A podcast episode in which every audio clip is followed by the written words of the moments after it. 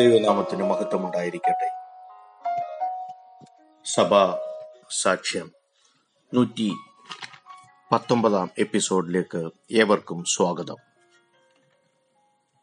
കുഷ്ഠരോഗികളുടെ പിതാവ് എന്നറിയപ്പെടുന്ന വെല്ലസ്ലി ബെയിലിയെക്കുറിച്ചാണല്ലോ കഴിഞ്ഞ ദിവസങ്ങളിൽ നമ്മൾ ചിന്തിച്ചത്.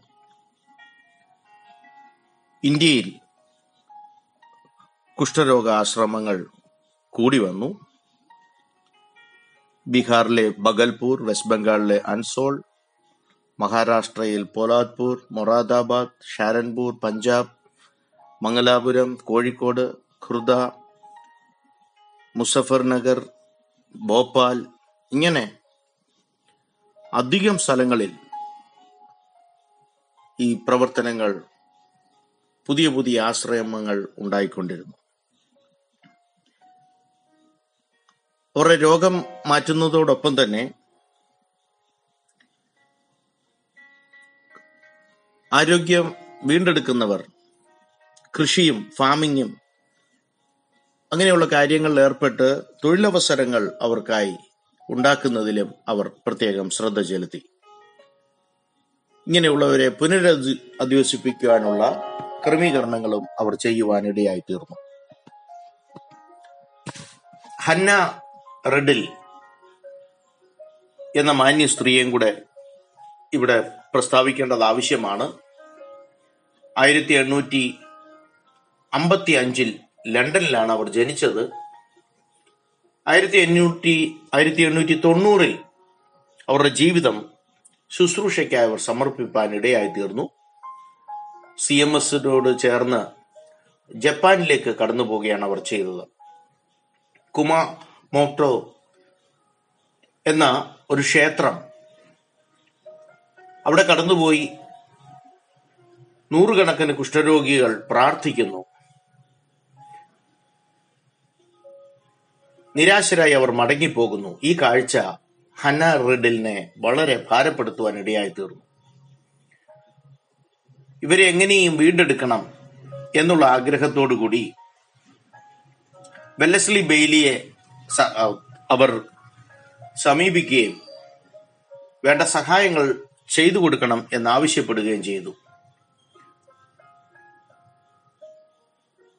അവിടുത്തെ ആവശ്യം മനസ്സിലാക്കിയ ബെല്ലസ്ലി ബെയ്ലി അവർക്ക് വേണ്ട സഹായങ്ങൾ ചെയ്തു കൊടുത്തു. ഏകദേശം നാല് ഏക്കറോളം സ്ഥലം വാങ്ങി അവിടെ ജപ്പാനിൽ ഒരു കുഷ്ഠാശ്രമം തുടങ്ങുവാൻ ഇടയായി തീർന്നു ടോക്കിയോയിൽ അമേരിക്കൻ പ്രൊസിബിറ്റർ മിഷനായി മിഷന്റെ പ്രവർത്തനമായി ഒരു കുഷ്ഠ ആശ്രമം പണിതു. ഹിസ എന്ന ഒരു പെൺകുട്ടി തന്റെ ബിരുദ പഠന സമയത്താണ് കുഷ്ഠരോഗിയാണെന്ന് അറിയുന്നത്. ഒരാകെ തകർന്നുപോയി. എന്നാൽ ഈ ആശ്രമത്തിലെത്തിയ ആ പെൺകുട്ടി മറ്റുള്ളവരെ ശുശ്രൂഷിക്കുവാനും ഒക്കെയായി അവളുടെ ജീവിതം അവൾ സമർപ്പിക്കാൻ ഇടയായി തീർന്നു മറ്റുള്ളവരെ ഭാഷ ബൈബിൾ പഠിപ്പിക്കാനും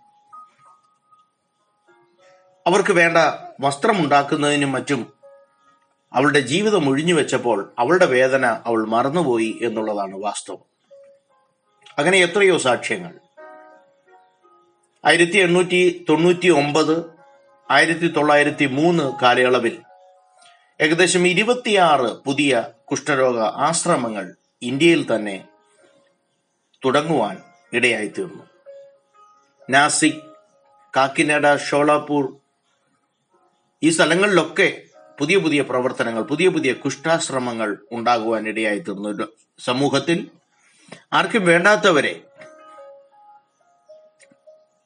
അവരെ ശുശ്രൂഷിച്ച് അവരെ ക്രിസ്തുവിന്റെ സ്നേഹത്തിലേക്ക് നയിക്കുവാൻ അതിന്റെ ആവശ്യകത മനസ്സിലാക്കി പല സ്ഥലങ്ങളിലും പല പട്ടണങ്ങളിലും ഗ്രാമങ്ങളിലും പുതിയ പുതിയ കുഷ്ഠാശ്രമങ്ങൾ കടന്നു വരുവാൻ ഇടയായി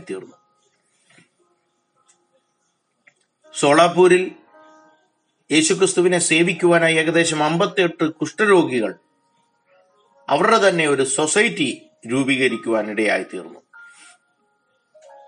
ആയിരത്തി തൊള്ളായിരത്തി പത്ത് കാലഘട്ടമായപ്പോഴേക്കും നാലായിരത്തി അഞ്ഞൂറ് മിഷണറിമാർ യൂറോപ്പിൽ നിന്ന് ഇന്ത്യ ചൈന ജപ്പാൻ എന്നീ രാജ്യങ്ങളിൽ കടന്നുപോയി ശുശ്രൂഷിച്ചിരുന്നു.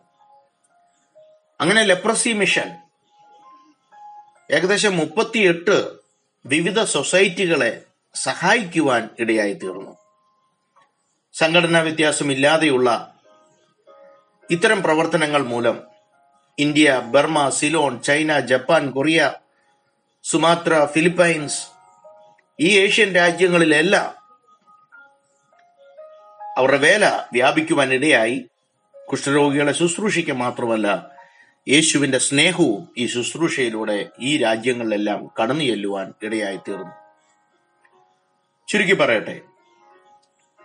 മുപ്പത്തഞ്ചു വർഷത്തെ സേവനം മൂലം ഏകദേശം എൺപത്തിയേഴ് കുഷ്ഠാശ്രമങ്ങൾ വിവിധ ഏഷ്യൻ രാജ്യങ്ങളിലേക്ക് വ്യാപിപ്പാൻ ദൈവം വെല്ലസ്ലി ബെയ്ലിയെ ഉപയോഗിച്ചു എന്നുള്ളതാണ് സത്യം.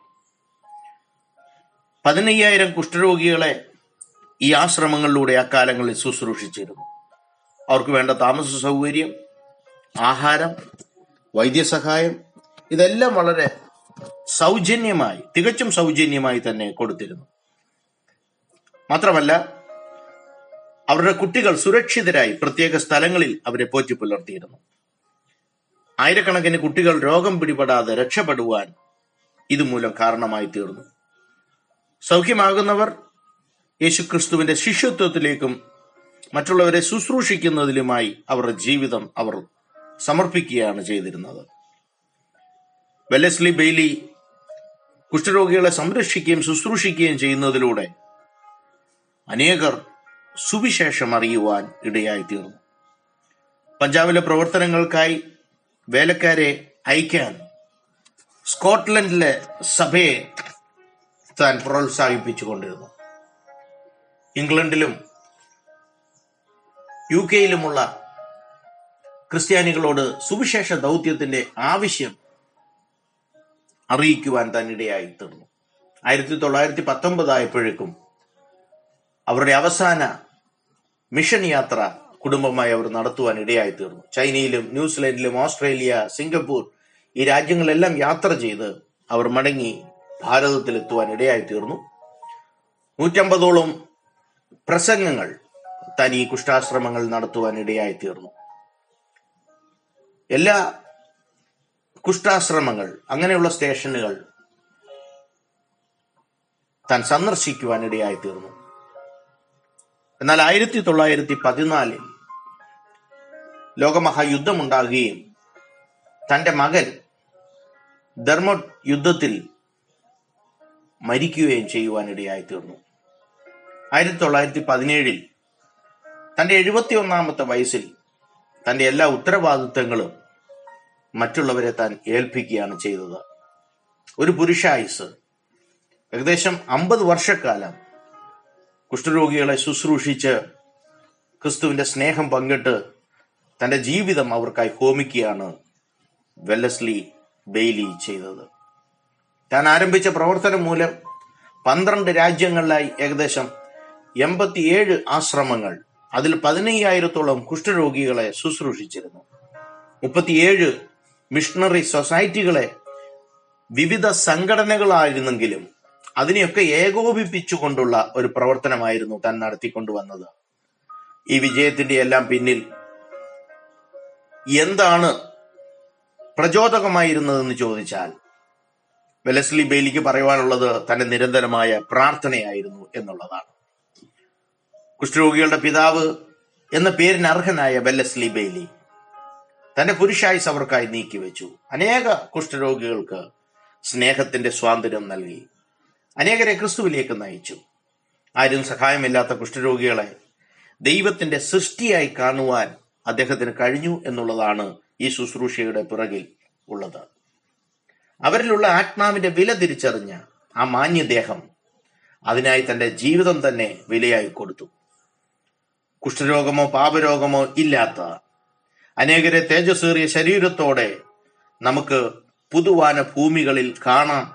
വെല്ലസ്ലി ബെയ്ലി മൂലം യേശുക്രിസ്തുവിനെ അറിഞ്ഞവർ രക്ഷിക്കപ്പെട്ടവർ സ്വർഗത്തിലെത്തപ്പെട്ടവർ അവരെ നമുക്ക് കാണുവാൻ ഇടയായി തീരട്ടെ അതിന് മുഖാന്തരമായി തീർന്ന വെല്ലസ്ലി ബെയ്ലി എന്ന ആ മഹാവ്യക്തിയെ ഇത്തരണത്തിൽ നമുക്ക് സ്മരിക്കാം. അതോടൊപ്പം ക്രിസ്തുവിനു വേണ്ടി നമുക്ക് എന്തെങ്കിലും അയച്ചു തീരാം. ഞങ്ങളെ ഓർത്ത് പ്രാർത്ഥിക്കണം ഈ മാസം അവസാനം. ഒറീസയിലേക്ക് ഞങ്ങൾ കടന്നു പോകുന്നു. അവിടെയുള്ള ബൈബിൾ സ്കൂളിന്റെ പ്രവർത്തനം ഞങ്ങൾ ആരംഭിക്കുകയാണ് വിശ്വാസത്താൽ. നിങ്ങളുടെ പ്രാർത്ഥനയ്ക്കായി നന്ദി. ദൈവം ധാരാളമായി നിങ്ങളെ അനുഗ്രഹിക്കട്ടെ.